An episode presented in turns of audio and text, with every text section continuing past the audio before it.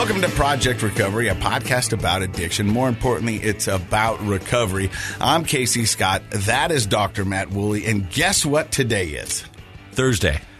Yes, it is Thursday because that's when we record. Yeah. We drop them on Tuesday. That's true. Tuesday. Today's Tuesday. no, well, Are we trying to create a an illusion? an illusion? No, media illusion? because you know Josh does the editing. And he's been our producer for so many years, uh, and he cuts and edits all the stuff we put out on Facebook. That's true. And so, um, but today is special day. it's our 300th episode. Woo!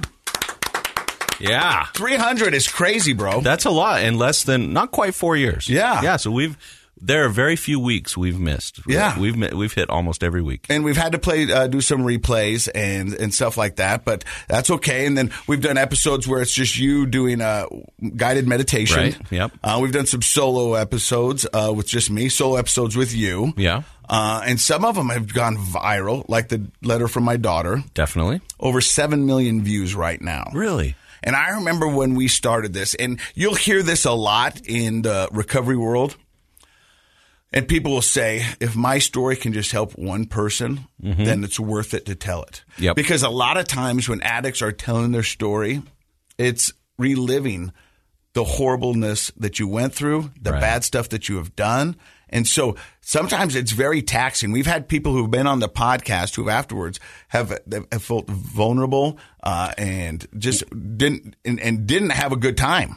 I think a few, not too many, but a few. But some of them But are I, I think sometimes it's they they're so authentic that later they worry, like how you know, was it too much? You know, Did they to share their too story? much? Yeah. Did they get you know? And and and what are people going to look at me different if they listen to this podcast and they're Some people have shared things on the show for the very first time that they have. You know, other people have shared their story a lot, but some people this is the first format where they've really shared their story, and they do worry about friends and family knowing some of the details. But I mean, I think that is cathartic because we we were very clear with our guests beforehand. They don't have to share anything that they're not comfortable. We always with. tell them and we your- and they can call since we do a delay. Yeah. they can call back and ask for things to be edited. and out. very very rarely have we have had to do that. oh, a couple of times I think is. But all, when I right? talk to people, I go, "This is your story. Mm-hmm. Share what you want. Share what you're comfortable with." I remember when I was early on in addiction, uh, I would tell people, "This is honest as I can be right now," because some of the memories and the, some of the stuff that I'm going through, I still haven't completely processed. Sure. So I, I don't know how I feel about it, and I don't know, you know, I haven't gotten to the root of it yet. So there's certain times in your recovery that people will go, "This is as honest as I can be right now," mm-hmm. and it's not that I'm trying to hide stuff from you. I just haven't fully processed this information and went down this rabbit hole and tried to figure out why I do what I did. yeah. Uh, when we started this podcast a little less than four years ago, the goal was just to help people. Yeah. It was a way for me to share my story um, and and get it out there. Well, and you've said a lot of times that uh, this is one of the things you do to stay sober. So my daughter's 18. She just graduated. She's going to the University of Utah.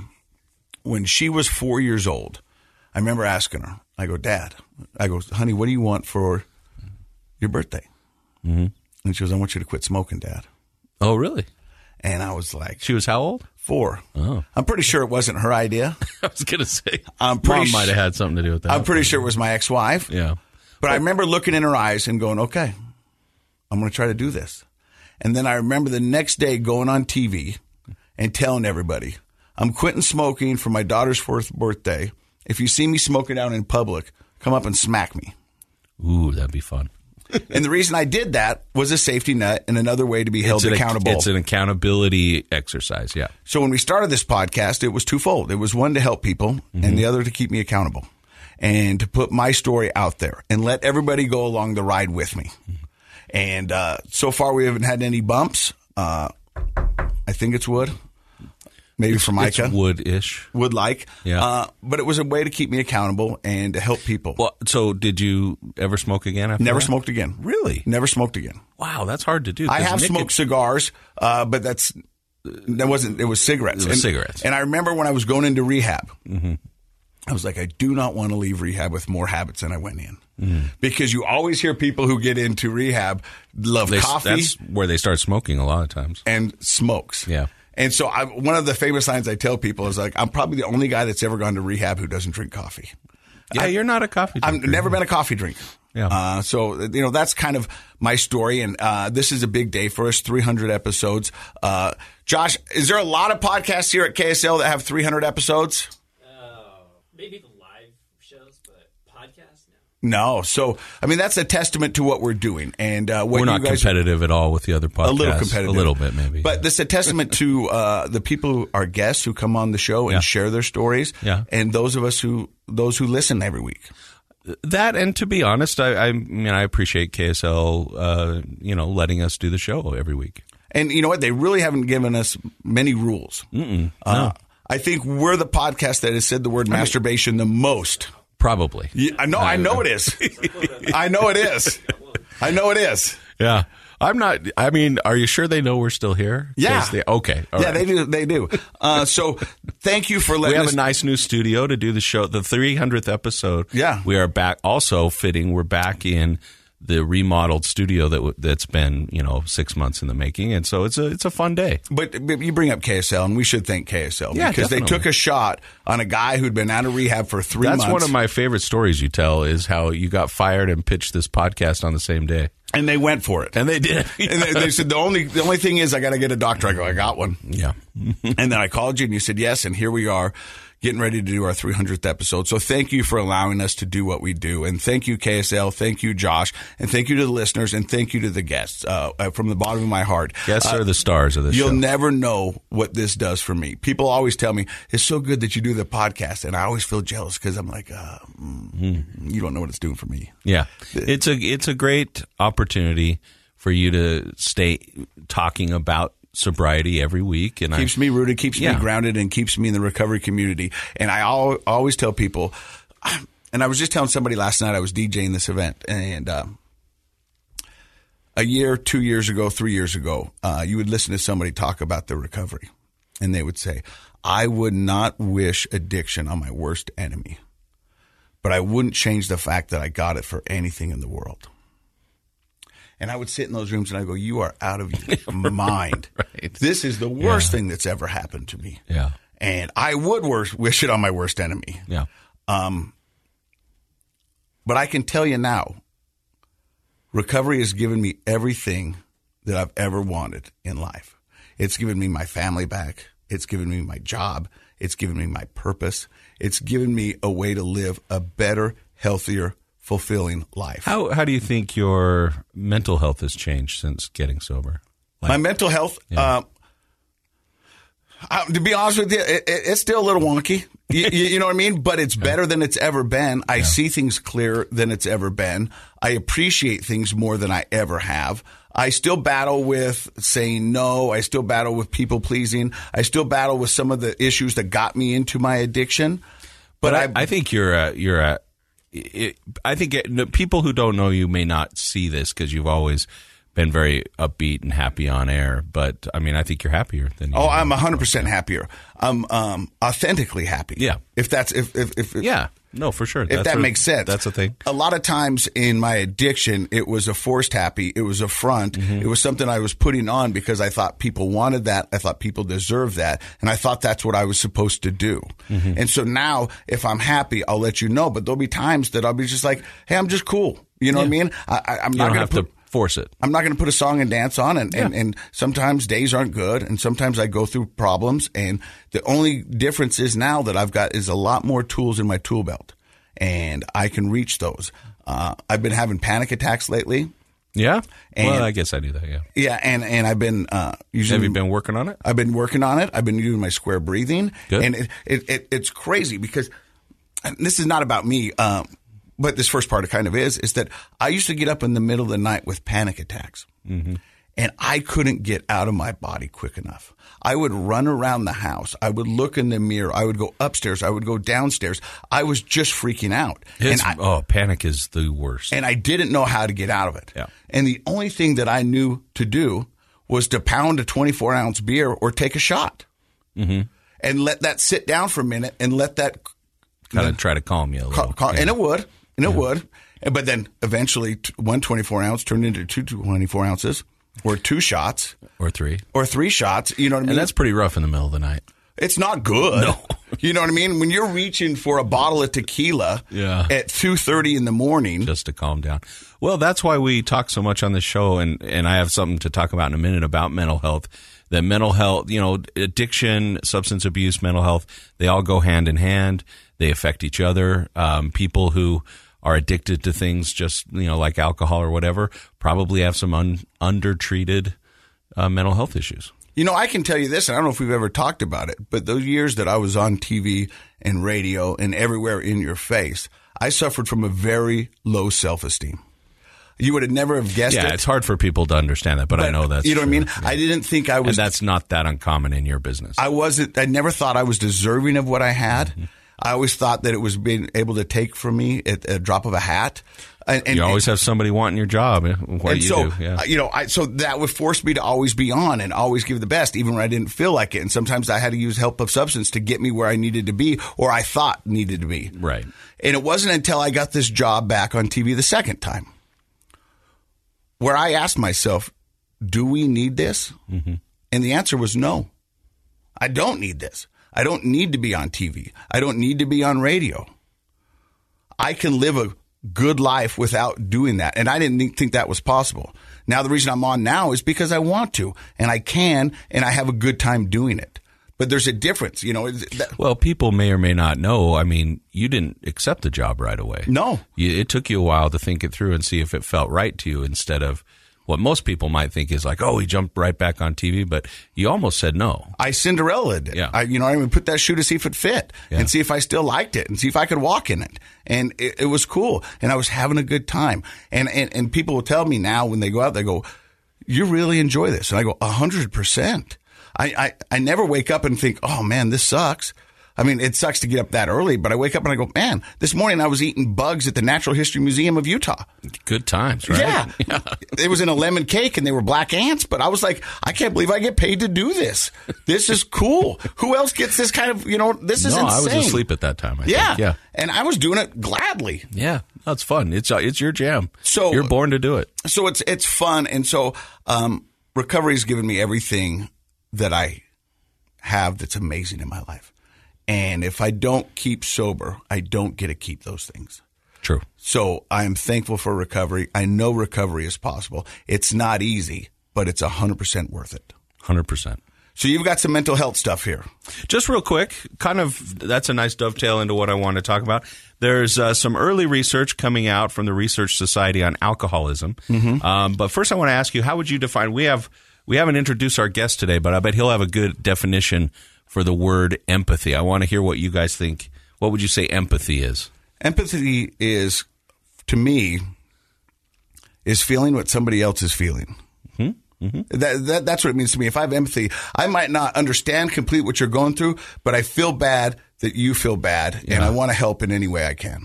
That's a great definition. How about our therapist in the room? This What- is Jameson, named after a liquor. Were Yeah. you named after a liquor? I wasn't, no. as far as he knows. But there is a liquor called Jameson. There is, yeah. Uh, what Irish is empathy whiskey. to you?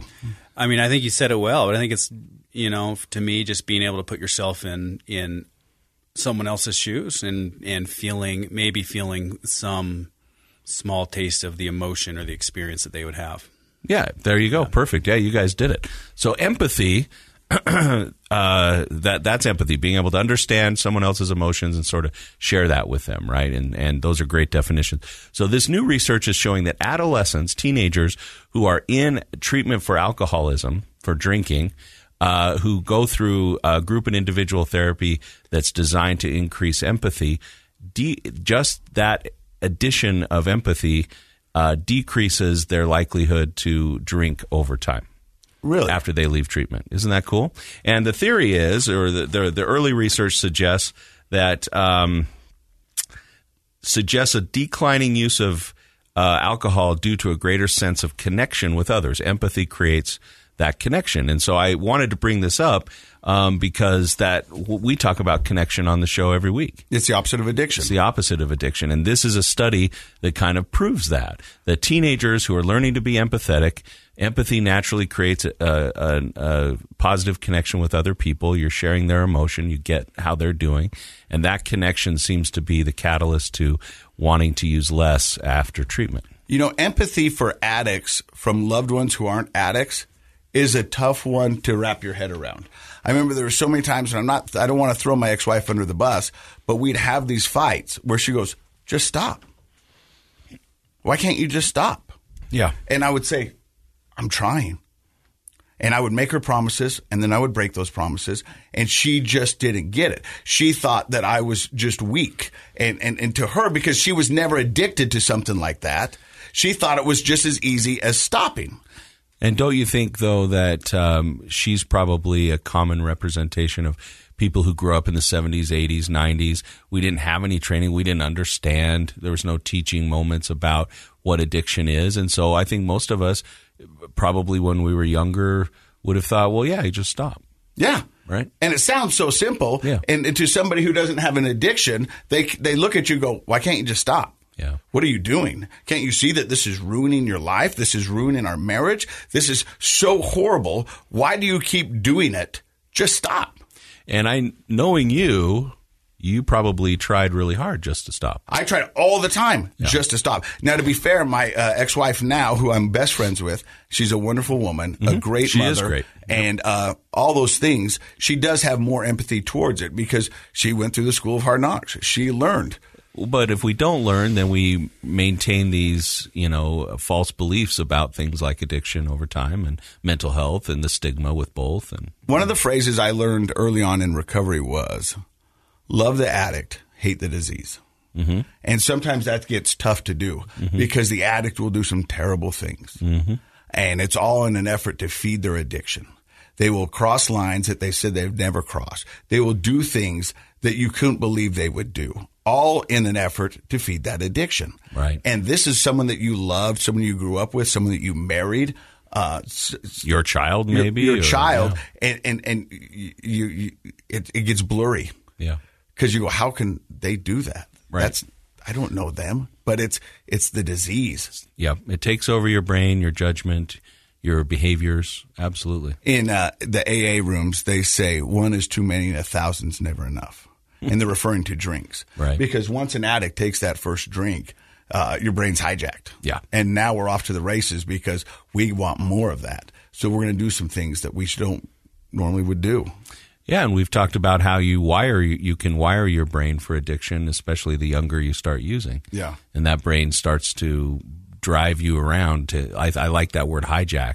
It hijacks your thinking and your behavior in order to keep that substance flowing. Well, luckily, even in the four years that we've done this, uh, the recovery community has come a long way. Uh, we have a lot more people sharing their stories.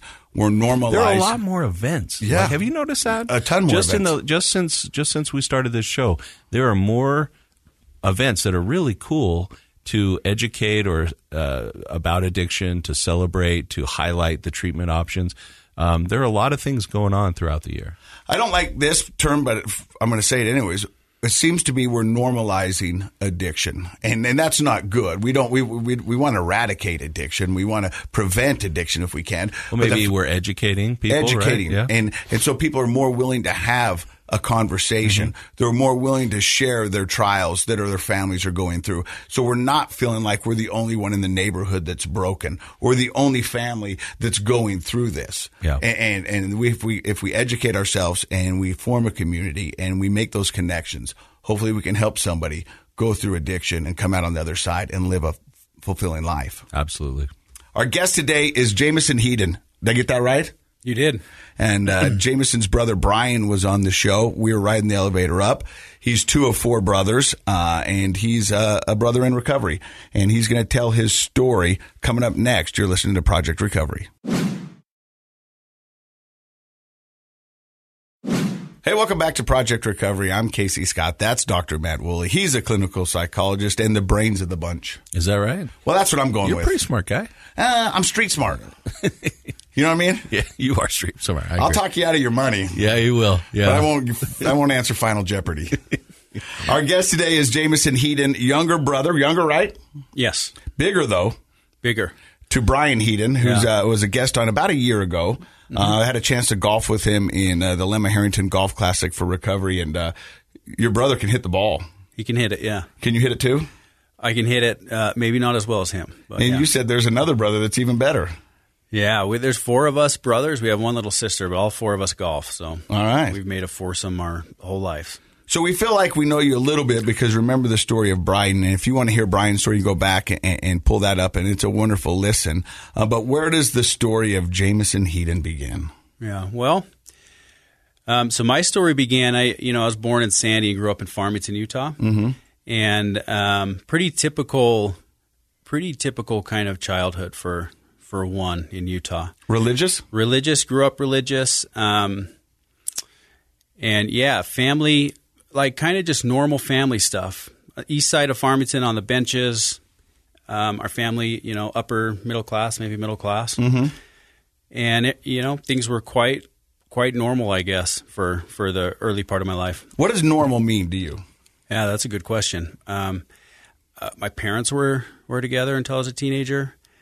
Um, we were in good schools. We, uh, I, I guess, we interacted together as a family. We, I, I guess, that's what I would I would uh, say normal is. Farmington uh, reminds me of sort of like the quintessential American childhood, right? Sure. Like a lot of families, uh, a lot of sports, a lot of you know barbecues, Fourth of July, all that kind of stuff. I mean, I, I think I think that's kind of typical for people. As a that grew up child, you probably didn't want for much. No, exactly. No, and we played sports. We golfed. We, you know, we all, you know, we we played baseball. I had I played a ton of baseball as a as a kid on traveling teams, and um, and so yeah, I, I would consider that like there was nothing there was nothing in my past that was um, what we would call like big trauma or um, you know an event that happened that kind of set me on a course. You know, it- for me, it was rather like a bunch of smaller events that kind of that added up. Or you know. If you had to pinpoint an event, because I can tell you, I, I'm like you. I didn't have a big trauma Yeah. that kind of forced me down the road.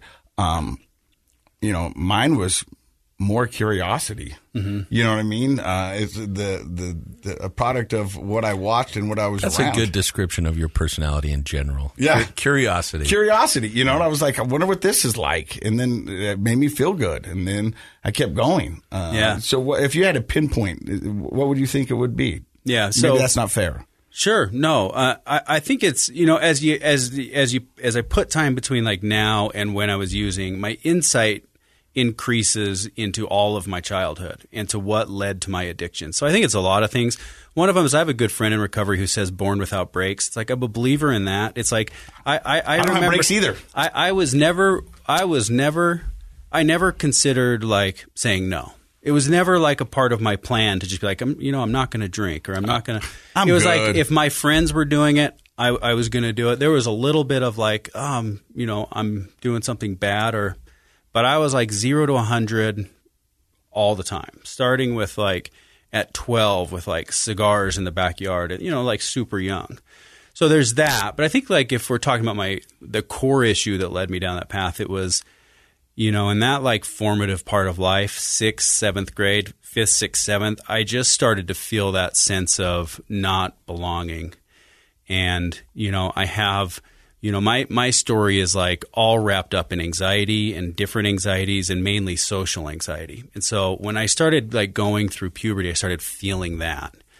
Um, though I didn't know at the time. Again, I had no insight. And so to me, it was just like I just started withdrawing a little bit and acting out in, in school, maybe not completing schoolwork, and feeling like I was less than my friends for some reason. Like feeling like they had something that I didn't, or that they were judging me, or you know, I guess that's the best way that I can kind of. and that Sometime- was the main main thing I would say that kind of led to. Sometimes we call that phenomenon uh, like the being on stage phenomenon. Yeah. You sort of feel like everyone's looking at you, everyone's sort of judging you.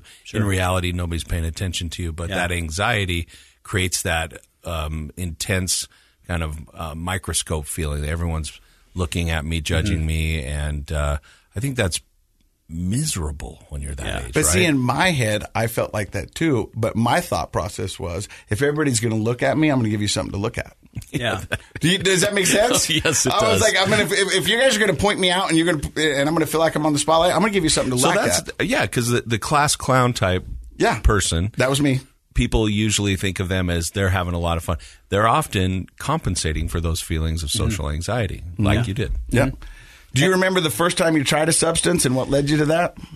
Yeah, I mean, eh, so I mean, you just said it really well. So it's like I I always felt like if I could act out or if I could, you know, that was a way to kind of like validate my existence. It put me into a group, or it put me it like it made other people understand me, or I, you know, again, this is all I, you had reason. no idea at Gave time. you a purpose. Yeah. And so, yeah, I think I think it was like cigarettes and cigars around 12. And then I first started drinking when I was um, it was 7th or 8th grade, somewhere somewhere around there. So I don't know, what is that? 13, 14, something like that. And you know, my experience with that is like again, I, I'm born without brakes, but I, I also it just like I have that experience that you hear a lot of, just like I felt like everything that I felt deficient in was immediately solved by alcohol. We've had people drugs. sit down right where you are um, and say they felt whole. exactly. you know, complete, if you will. Mm-hmm. That, that for the first time in my life, I feel like I think you guys feel. You know what I mean? That when Yeah. you're looking on the inside of the out, it's like, hey, look, this is must. This is how they must feel all the time. This is amazing. And that's, I mean, to me, it's like that. That's okay if you know that, because then it's like, well, that might be dangerous. But if you don't know that, so I didn't know that. I had no insight into that. So what I thought was like when I was sober, there was something wrong with me that nobody else experienced, that nobody else really understood me, and they mm-hmm. couldn't. Like there was nobody out there that was having the experience in life that I was.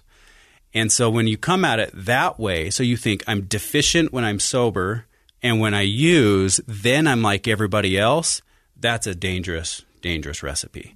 So then life became really quickly, I mean, 13, 14, 15, it became about partying as much as much as I could with anything that I could. so from seventh and eighth grade, you started alcohol. How quick did it escalate to other drugs?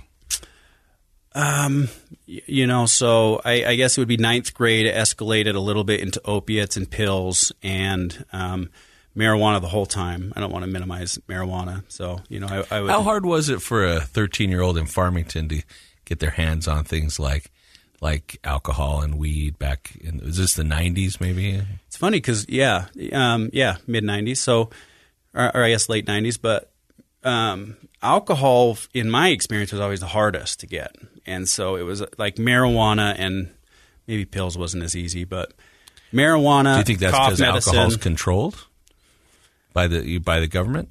maybe. Uh, that's the theory. The theory is that you know because it's legal, it's controlled. Yeah. And I would say most of the teenagers I work with say that still today. That it's a lot harder to get alcohol. You can go down to the Sugar House Park and get weed any day you want. Do you want me to let you in on a little secret? Weed is everywhere. so Yeah, weed's everywhere, yeah. Yeah. Um, I think a lot of kids go into the alternative drugs Mm-hmm. versus alcohol because they're easily hideable.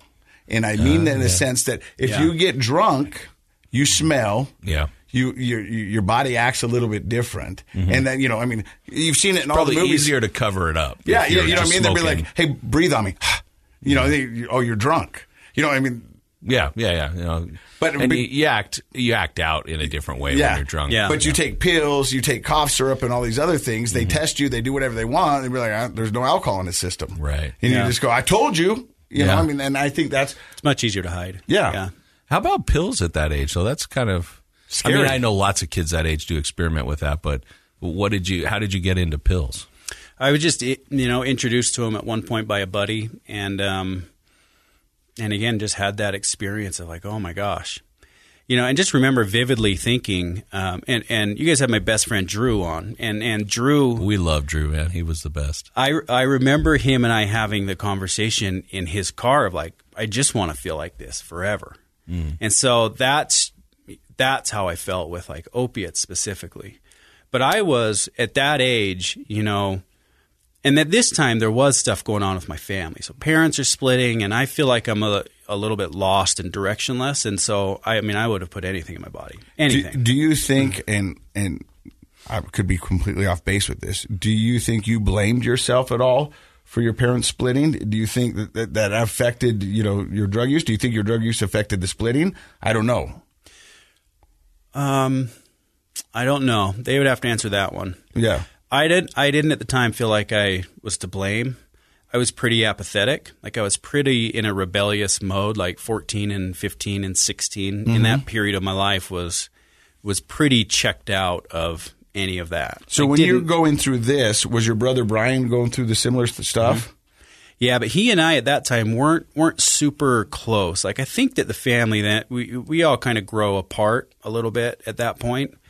And I'm for sure on my own. So I'm full blown social anxiety, hood over my head. Well, and then sometimes, and I, and I played baseball. It's the only reason I, I got to give a lot of credit to baseball because it's the only reason I graduated high school and maybe lived. Who knows? But because I had to get it together for baseball.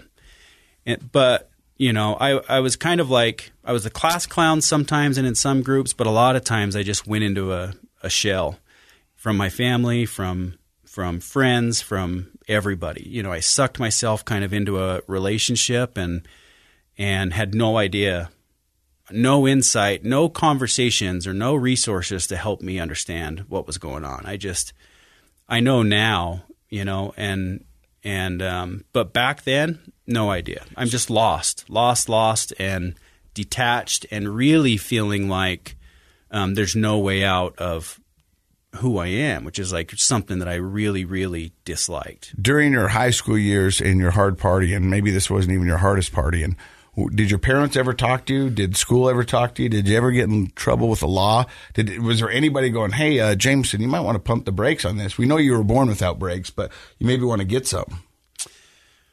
Or do you think you hit it pretty well? man, I have to think back a little bit. I know, I know that we as a whole, like the the baseball team, we got into some. They were threatening us a little bit with drug tests, and um, I think they had caught wind of some stuff going on. Uh, for the most part, I could put on a good face at school and do enough to kind of pass my classes, and there wasn't any, you know, and I just could kind of hid, hide in the shadows. And um, my parents were going through their own stuff, and so there was very little. My mom tried; she did her very best, but there was very little direction from them, or like, "Hey, do you want to?" Well, that's not true. I mean, she she took me to a therapist who I lied to, and um, he's like, Wait a, se- wait a second. People lie to therapists? Huh? Well, he's like, I think you're anxious, and I think I think you're wrong. and uh, You don't know me. exactly, I was just stubborn, and so yeah, I mean that was kind of where I was at at that time, just kind of lost and dark, like pretty dark feeling, and pretty dark, and um, yeah, So thanks to baseball, uh, much credit is due. Uh, you end up graduating. Mm-hmm. Where does Jameson go from there? Uh, full blown pills at that point. So at that time, um, a lot of my friends around me had found a uh, kind of this ring of OxyContin. from- Doctor shopping. Yes. And so there were just pills everywhere. And so, Let me. I want to stop you because we've had a lot of people in here and a lot of different groups, and it seemed like that was very uh, prevalent back in the late '90s, early 2000s, where pills were just everywhere. But when we talk about pills everywhere, how hard would it be to get, say, hundred pills? um, there there are certain periods. I mean, it's on, kind of on and off a little bit. But in the heyday of me doing OxyContin, I would have had multiple friends with 100 OxyContin pills. And back then, were they expensive? Hmm. Yeah, so I mean, as much as a dollar a milligram. So there's 80 milligram OxyContin pills that were eight, people would pay 80 dollars for. And so you're walking around with, I don't do the math on that, but that's Costs eighty dollars. eight hundred dollars. So I mean, prescriptions of oh. hundreds a month. No, eight thousand. yeah, Yeah. that's a lot of money. That is Yeah. a lot of money. And a so, lot, a lot of money. and now, are you selling to feed your habit, or you're you just using, or Well, the type of user that I was, so I had friends that were selling to feed their habits, and I had friends that were maybe not addicts that were just selling them.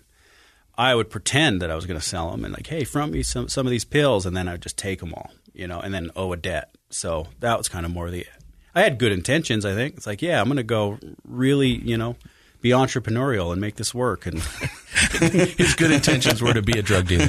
yeah, Yeah. um, and so you're full, you're full blown into pills after a high school graduation. yeah. Um, and does that, uh, how does that look like for you?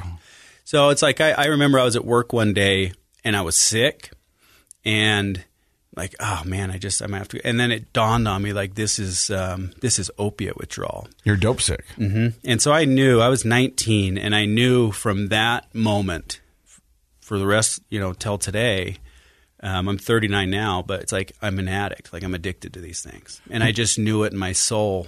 when you have that self realization that you're an addict at the age 19, Mm-hmm. What is the thought process? Is it like, well, I guess this is what we're doing for the rest of our lives? Or Yeah. do you think maybe I should go check about those brakes people keep talking about? Yeah, it it felt like you know at that time it felt like f- falling into a hole. You know, it felt like you know that sinking feeling when something bad happens. It just like it just like falling into a hole. Like there was no part of me that wanted to be a drug addict or or to use pills every day or to be dependent on them. And from that point forward, I can, you know, honestly say that I just tried to quit, if not every day, every week. It just became a constant battle between me and quitting. Now And- think think about this, Doctor Matt. This goes from something fun that makes him whole to something he now needs to do. And when you move that switch from fun to need, mm-hmm. uh, because I know because I did it with alcohol, mm-hmm. it it's no longer fun anymore. I mm. remember one time my mom called me when I was active in addiction. Was like, "This is some BS, son." And I go, "What are you talking about?" She goes, "You're out there partying, having a good time, and we're all paying the price." And I remember first time going, "Does it look like I'm having fun?" Mm-hmm. Because I can tell you, I'm not. You know, I'm doing this just to get a base level zero, just so I can go through the day. So I don't know what you're looking at, but I'm not having fun, mom. And I think the insidious part of that is after the first time you use, that switch starts to move, mm-hmm. right? Because every time you use after that, it gets less and less fun, and it's it's incremental. You don't really notice at first, and then eventually, people usually have, like you were saying, a, a little bit of insight where they're like, "Oh my gosh, I have a problem with this." Mm-hmm. I'm an addict at 19. But then by then, the switch has flipped. It's flipped, and it's and, and it's for for most addicts. I, I can say, and I work with a lot of addicts now, and it's like I can say, it is a desperate, desperate situation. It is not a situation they want to be in, even if it looks like it, or it looks like they're having fun, or they're putting on a good face, or they're being defiant or defensive or whatever. For most addicts, it is an extremely desperate situation I- that is a battle between life and death, literally. Yeah, and I, I appreciate you saying that because I think that's part of that psychoeducation that I hope is happening more and more around the country, especially here in our state of Utah, where people are realizing this isn't fun for them. Like they think, well, that that feeds that why don't they just stop part? Like if it if you as a non user look at somebody from the outside and you think, well, they're just using and having fun, they're just partying all the time then you you of course would think they could just stop. Yeah. because that's what you can do with parties is you can mm-hmm. just stop. But they're not they're not having fun. They're mm. miserable. They're addicted. They're chained down to this. And it absolutely is a battle between life and death which if we can educate friends and family you, we can know how to better help people instead of just assume they can stop So you're 19. You admitted to yourself you're an addict. You said if you didn't try to quit at least every other day, it was every other week. And how long Yeah. did you keep that going for? So I, I went six years, you know, with, with a lot of in and out of different drugs, switching substances, and you know, getting addicted to this and that. So I was a polysubstance user. I'd use use anything that you had. So Adderall, meth, cocaine, alcohol, opiates. So I went through it all, you know, switching from one to the other. Hey, if I just switch from opiates to Adderall, that's you know, if I just get onto an upper, maybe it'll work. And then you know, Or if I go from this to alcohol and now I'm just drinking in the evenings. Yeah. And, and, and that's what they'll do is, you know, I think most addicts at one time were poly. what- What's the word? polysubstance users. polysubstance mm-hmm. users, but then they usually end up with the one that you know is The usually one, yeah. more accessible, um, and that, that Yeah. for me that's what it was. You know, Yeah. I mean, it's like alcohol; I can get it anywhere, Yeah. and it's socially acceptable, and it's uh, they just seem to be the one. Yeah. Yeah. And that I mean, so that all led me to medically assisted treatments, which for me was Suboxone and methadone over maybe a so the end for me was like maybe a two and a half year period of Suboxone and methadone. If you if you know um, you know what those are, they're opiate did you blocker. get that prescribed or were you uh, both. yeah So for those who don't Both. know, but they also I just abused them. So I just I just ended up with those things the same place because those will get you really really high if you want them to. And so I just ended up in the same place with those that I did with everything else. For those who don't know, and, and we've had people on here that have used them, and and I'm not saying they're good, and I'm not saying they're bad. I'm saying they're, they're I mean, if if I think if you're ready to to quit and you have a medically supervised process, they can be lifesavers. Yes. they, they're. But the problem is, Very abusable. people are often not really committed to that. They're not ready to quit, and so they they might abuse it. Yeah, So you said, how long did you use those for? like two and a half years maybe, and that really led to a bottom where it was like, um, you know, I, I At this point, are you married? Do you got kids? Are you single? I, I mean, I had a girlfriend, but I, I never really put much together in life from from up until 25. So, are you living at home during all this time? Are you are you living with friends? How are you affording these besides owing every drug dealer you can? It's like I rented a couple places with friends and I could piece to, but really it's like I had, you know, again, some of my core issues I just developed from whatever, from my parenting or from from my experience in life, and you know, I wasn't made to work or do any any of those things. I just developed a really strong sense of entitlement. So I would just kind of latch on to people, which is hard to say, but it's true. It's like I, I would have a girlfriend and I just like live at her house. Mm-hmm. You know, she paid all the bills. I would just live there and get high and come up with all of these plans to quit and do better and get jobs. And so I lost jobs, in and out of jobs, living here and there, sometimes at mom's. I moved a couple times to that because I, you know, I thought that would fix it. So I'd move, I'd go sell in in the Midwest or whatever. And I ended up at the end, I ended up in Logan with a girlfriend, you know, doing the same thing, barely keeping a job, super, super alone, miserable, depressed, su- suicidal. So on the podcast, uh, people often share their rock bottom. You don't have to, but I think it kind of uh, illustrates where you are in your life and where you are now. Yeah. So what does your rock bottom look like in Logan?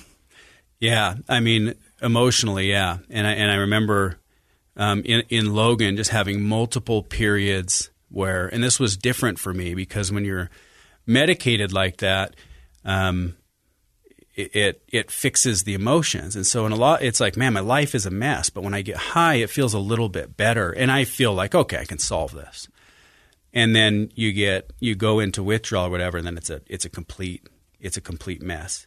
Well, we often say the drug stopped working, and so that's you get high, but it doesn't relieve the symptoms, and that was the bottom for me. Is like I'm getting high, and um, feeling the depression and the suicidal ideation, and I'm again this was different for me at that time, but I'm just like crying all the time, stuck, don't know what to do. I have no idea of any resources, you know, like I just and you burned your resources through your family and anybody who? no, no. I just that's part of my. I just stubborn.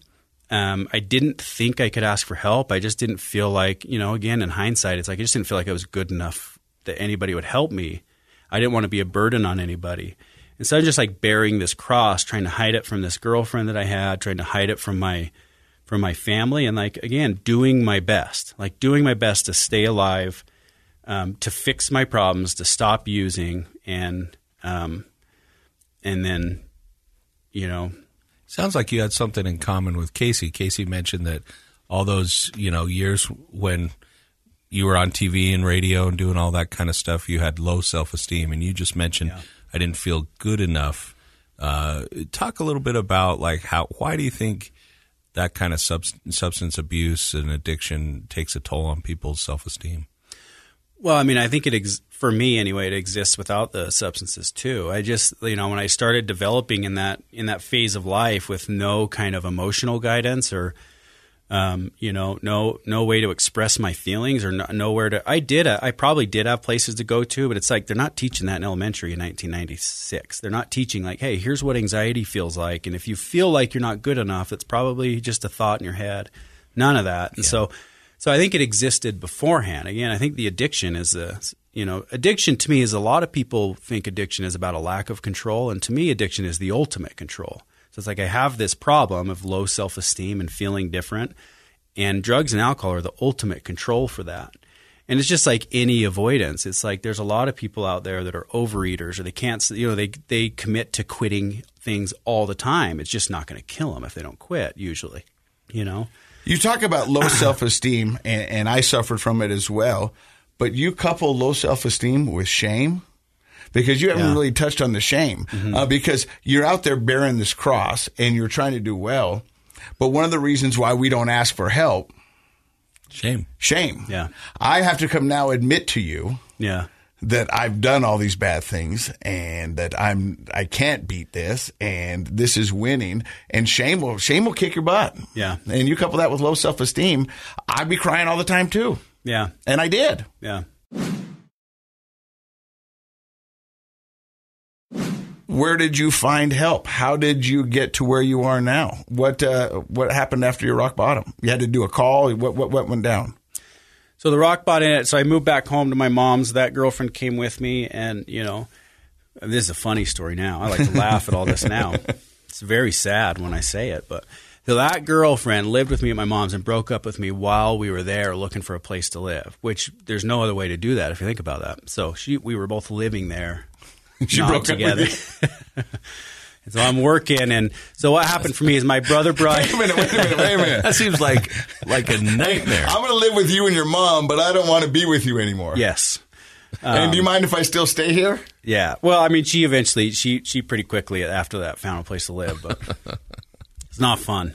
No, I can't imagine. So then it's like you know, it's like, hey, I got this one thing going for me. I got this relationship, and then and we're looking for a place to live, and then suddenly I'm just at mom's. Like, oh man, and I'm 25, so you know. So what happened for me is my brother Brian, who you guys have had on, he got he got into recovery and sober in 2008, went to treatment, and from 2008 until 2009, I would have just conversations with him a lot about get I saw the change in him. You know, he went from the same place I was, dark. You know, it's just that spirit of darkness. you, you you can see it on a person. Yeah. I mean, you can. It's uh, visible. You can see. Yeah. I mean, I go back and darn Facebook, it'll pop up with these memories, and I can look in my eyes and I can Yeah. see the pain. Oh, yeah. Mm-hmm. I can see just the darkness. So yeah, I wa- and then I watched the light come on in his eyes, and he started bringing around these new people because we all, you know, him and I weren't close when I was in high school, but we got really close and used a lot together, and and so we got we got super close, and um, we're still super close. But he started bringing around these new people that were sober and had gone to treatment and were in recovery and were going to meetings, and it was just like a whole I had never seen it before. Like guys, you know, who were glowing and their eyes were lit up and they were connected and they were laughing and they were, and I was just, you know, I just wanted it. And, And so they probably didn't look at you with judgment either. And that probably No. hadn't happened to you in a while. they were waiting. They were just waiting for me to be ready. He never pushed me. He would talk to me and I, I would come up with these plans to get sober, you know, like, I mean, just crazy, crazy plans. Again, same one, switching substances and then tapering off or whatever. And he would just listen to me. And, you know, at that time, we were, we'd smoke cigarettes in the driveway all the time. And um, he'd just listen to me. And, and then eventually in 2009 in July, I got, I got ready. And so, and they kind of had a, they had a little intervention, but it's like I, I was ready. And, and I was just the- who had- waiting. Who had the intervention? Your brother and his friends. my brother, my mom, one of his friends from recovery, who one of our friends, who who I who I got to know really well in that year, and is is you know I consider him a brother now. He's one of my recovery brothers, and my little brother, and so kind of that group of people. And I don't know if they thought they were in for a fight, but I was. Something similar happened to me. My brothers kicked in the door. My mom and dad all came in. And Mm-hmm. They were ready to read the read the letters, and I was like, "I'm ready to go." Yeah, They're like, "What?" And I was like, "Yeah, let's do this. Let's go. I'm, I'm done. I'm, yeah. I appreciate it, but let's go because I'm a yeah. Yeah. I- I'm a bit of a nerd, and so I was reading a lot. Then that was my other one of my other compulsions, and so I was reading a lot and watching documentaries. So I was watching a documentary. I'm like, yes, I'm in 100. percent I just need to finish this documentary. They're like, no, no, no, no. This is like how we're going now, this is now, how- now. This is how stupid I was. I was watching Intervention, the the TV show. Oh, man, to figure painful. out their playbook. you know what I mean? To To figure out how to get out of it. Yeah. That show was so painful for me to watch when I was using. Oh my gosh. you know, when I was uh, using and I would watch interventionists, I would watch the beginning and I'd watch the end and I would fast forward the middle where their lives fell apart because it was too raw for me. Yeah. And, and, and it just, it, it got me every time. So I always wanted to see how they got into it and I always wanted to see how they got out of it. And the favorite part for me was watching the closing credits where they would pop up and say, as of today, this person is 484 days sober or, uh, unfortunately, right after this, they went back into the streets Yeah. and it was the, the the numbers weren't good. Yeah. No. No. Not good. So your brother has an intervention. Uh, you're ready to go. Yeah. And where do you go? So I went to treatment Renaissance Ranch. I've worked. I, I ended up working there for a long time, and um, and um, yeah, I, I just I just started soaking it in. I, I was just ready, ready, ready.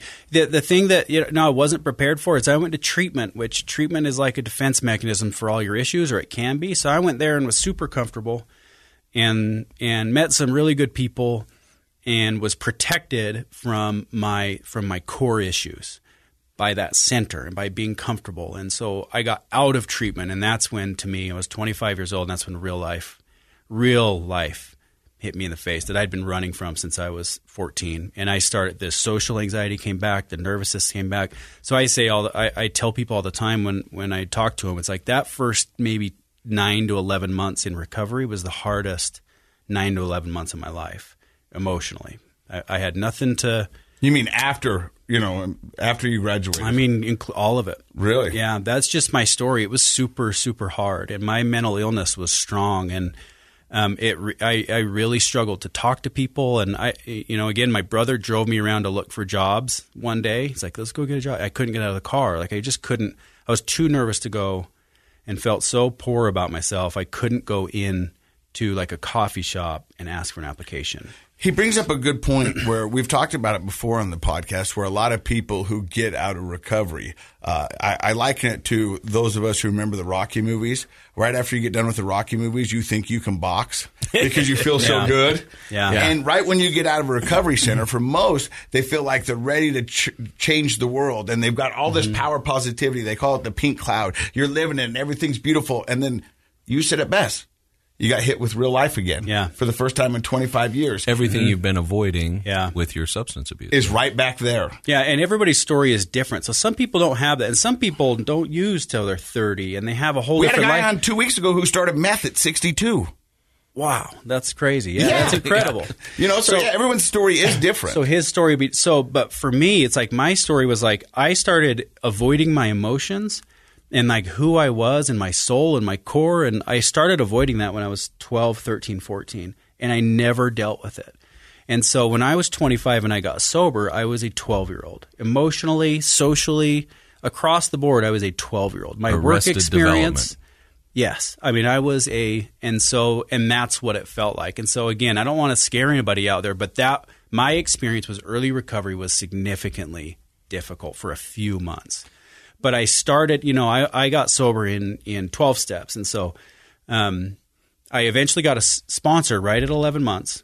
And this is what I would say to anybody who's getting sober. It's like, do, do it the hard way. Like, do it, um, there's no there's no easy way if you're if you have a story like mine and you're entitled and you th- and you're always looking for the shortcut and the easy way to deal with your pain or your emotions there is no easy way The And so quick I got, fixes. yeah and so I got a hard sponsor a man I'm still in contact with who I love with all my heart who made me do really really hard things I mean he asked me in my first week he asked me um at our home group that we had, he's like, you need to go and get the phone number of five old timers and call them for a week. And I almost quit. Like I, I'm like, you know, I don't think you understand. I can't do that. Like that's not in my makeup. That's just what I believed about myself. But I did it. I didn't take the shortcut, and I did it. You guys, so for those who don't know, the 12 step and getting a sponsor is, is uh, what he did at the beginning was extremely difficult because what a lot of addicts will do when they get in that 12 step room is what he was talking about is take the quick fix. I'm going to find the person most like me.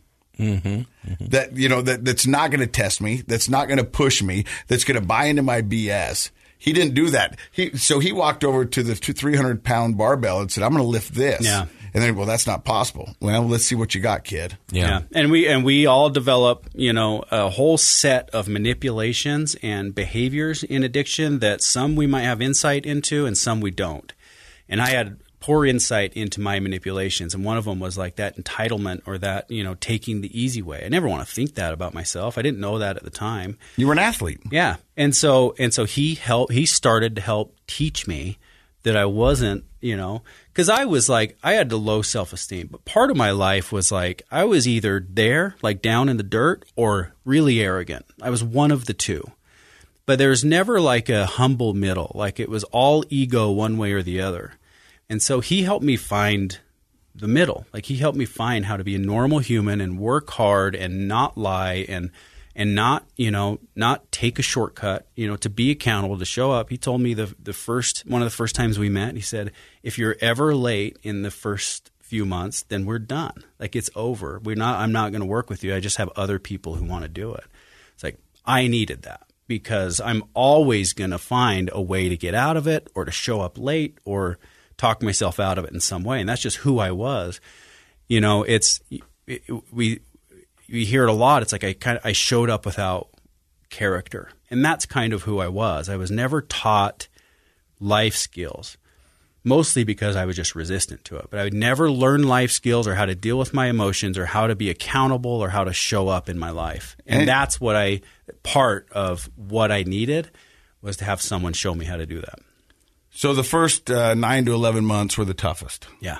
And then what does life look like? So it, it's and then it gets it starts getting gradually gradually better and um, um, I and then I start to get friends and and I start to you know I ran a lot early on and and I never believed I could work out for some reason. I just like, oh, it's not me. Like I'm not a guy who can work out.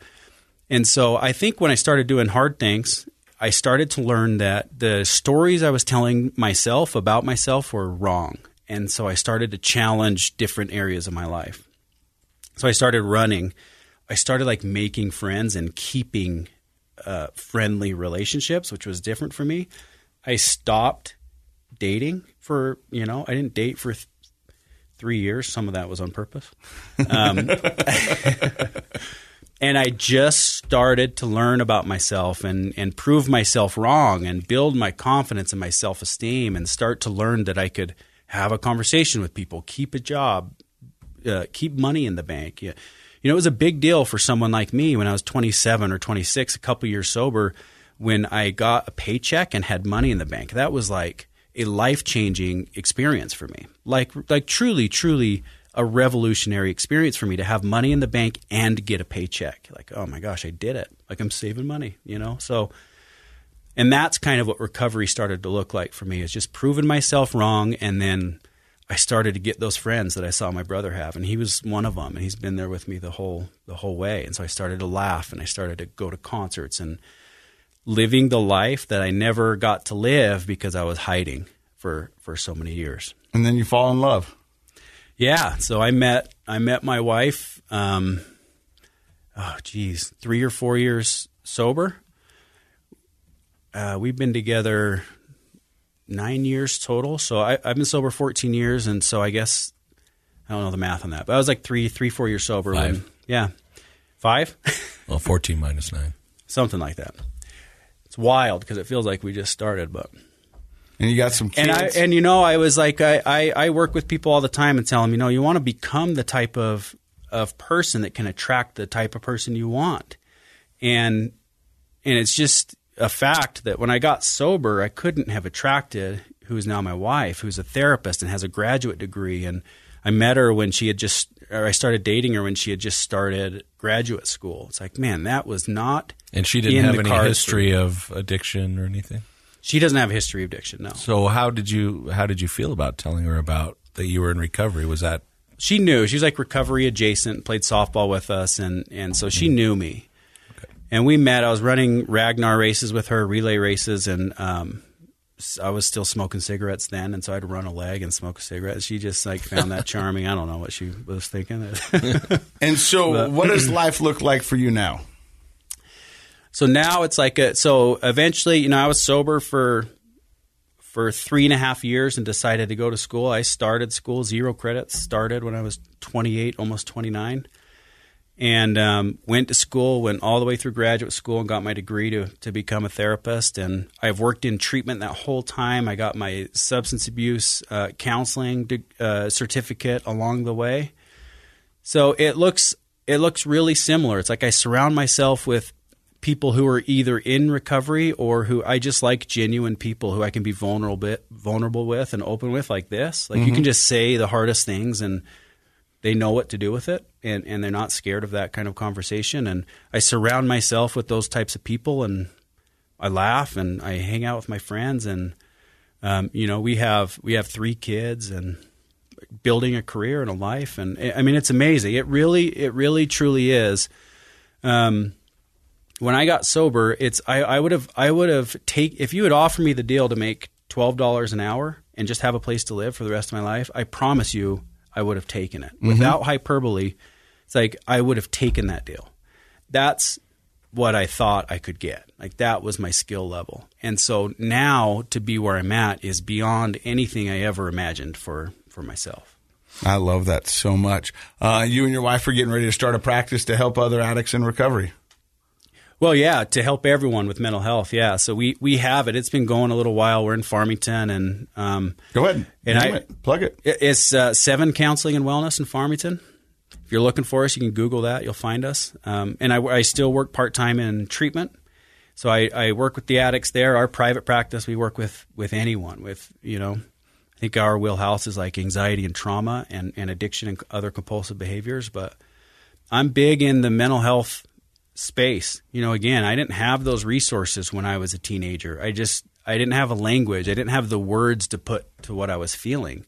It's like it's like if somebody had come to me when I was 12 and asked me to start speaking French. It's like I didn't have the vocabulary or the words that I needed to function as a teenager and an early adult.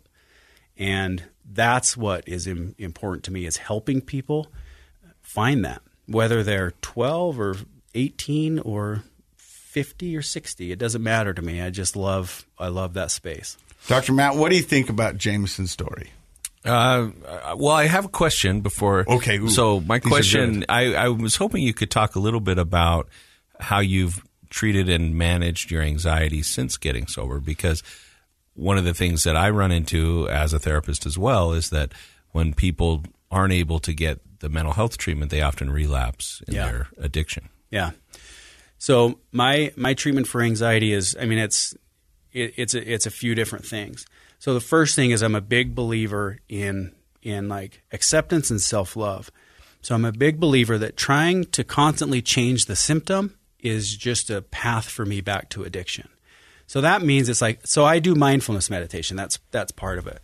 But I don't do mindful meditation to get rid of my anxiety because I know from my experience that it doesn't always work that way. Sometimes I can do all the meditations or all the reading or whatever in the world and the anxiety is still going to be there. So part of it's like I have to learn how to function as an adult while anxious, like coming into a podcast on a Thursday morning. You know, I like you have to learn to walk through mm-hmm. hard things and feel nervous and feel anxious, even if it's panicky or even if it's like really bad. So that's part of it. And then I write, you know, I don't always do all these things perfectly. So I write, I like to read, I like self help books, I like to read recovery books, I like to listen to recovery podcasts, I like to be around recovery people. That recipe for me usually equals a lessening of my anxiety symptoms so that I can function in my in my life.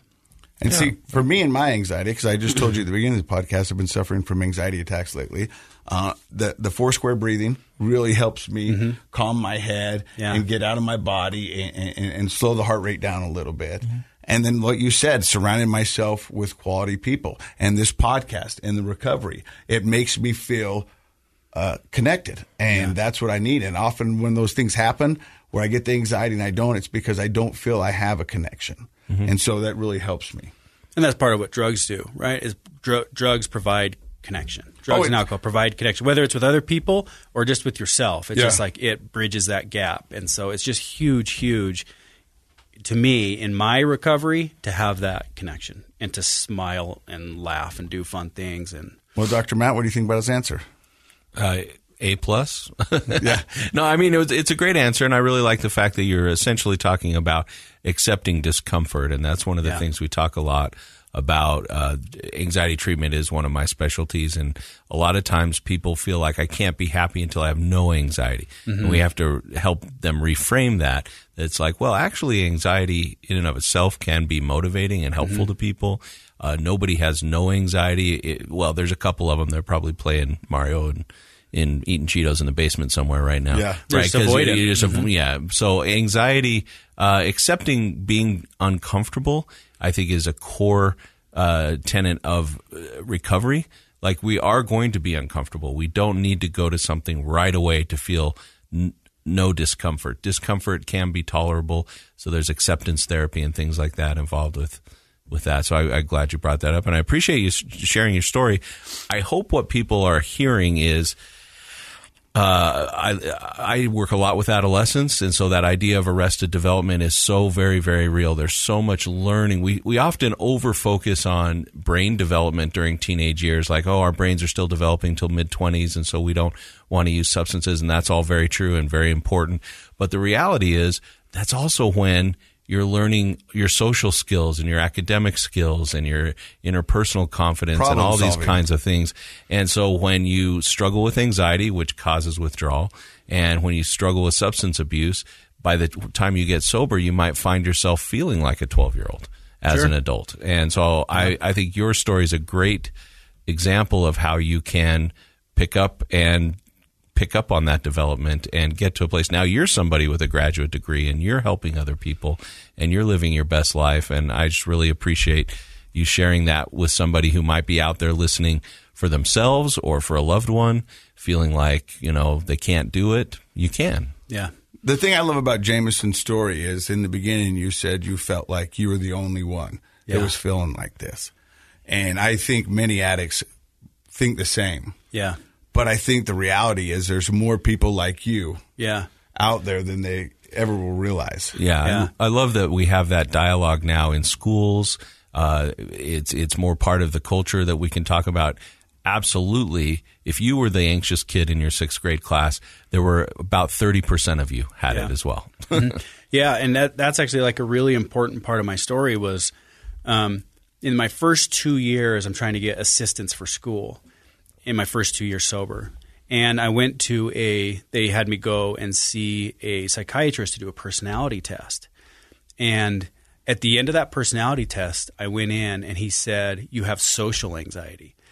And so in and in the mental health world, we don't always like to label people, but for me, that label at that time made everything make sense. In my whole world, it made everything make sense all at one time. Not only that, but then I said it out loud to some people, which, it, which was scary, and they're like, "Oh yeah, me too." And I was like, well, really? Like I was blown away that other people not only knew what I was feeling, but they had like there's people out there who have the exact same experience and feelings. And that was just huge, huge for me to know. I love the fact that you're so relatable. Can I make a comment though? Yes. I like the fact that you use the word label because what I teach my graduate students is if you give somebody a, a term for what they have and then you don't provide any follow up and help, mm-hmm. then it's a label. And mm-hmm. it really isn't that helpful. Yeah. But if you say, here's what you have and here's what we can do about it, I like to call that a diagnosis. A diagnosis leads to helpful treatment. Mm-hmm. And in your case, it kind of opened up your eyes to this whole world of like, oh my gosh, I'm not alone. You know, and so I think, I think if, if we as mental health professionals will take people through that process of assessment, diagnosis, and treatment, it's a beautiful thing. Yeah. Unfortunately, I think some people have had the experience of just being diagnosed and then there's no treatment provided. Mm-hmm. And that can be a label that can feel like another rock in your backpack. Mm-hmm. But I'm glad your experience was kind of that opening up to this whole world of, man, I'm not alone. Yeah. Not not only am I not alone or people don't understand, it's like, oh my gosh, all my symptoms are right there in that book listed. It's like Yeah. Oh, geez, Check, it's just check, relieving. check, but check. it's like it is. It can be dangerous because people do get caught in treatment cycles, or it can validate some already kind of uh, maladaptive behaviors to label someone. They can use it as you know. So it you got to be careful with that. But Well, I love the fact that you're so relatable and so willing to share your story, and I think it's going to help many. And I wish you nothing but success. I'm glad you came to the podcast and shared your story, and uh, we look forward to talking to you in the future. So, thank you very much, Jameson, thank you guys. and thank you for listening to the 300th episode of Project Recovery. That's pretty amazing. I know. We need to have some special bumper music or something. Ooh, Josh will put it in there I for know he us. We heard somebody in the beginning. Maybe he'll throw that in. But thank you very much. And in case you forgot, Project Recovery is what? It's a KSL podcast. 300 mother episodes. Can you beep it? Yeah, just beep it. That's funny.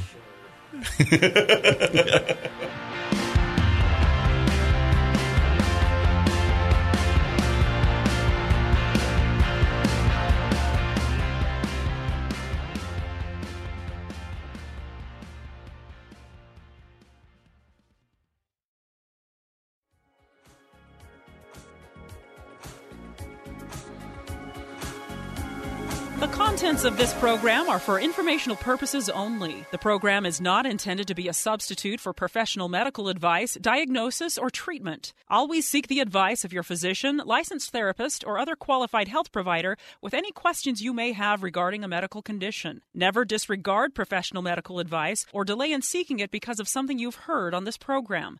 KSL does not recommend or endorse any specific tests, physicians, products, procedures, opinions, or other information that may be mentioned on the program. Reliance on any information provided on the program is solely at your own risk.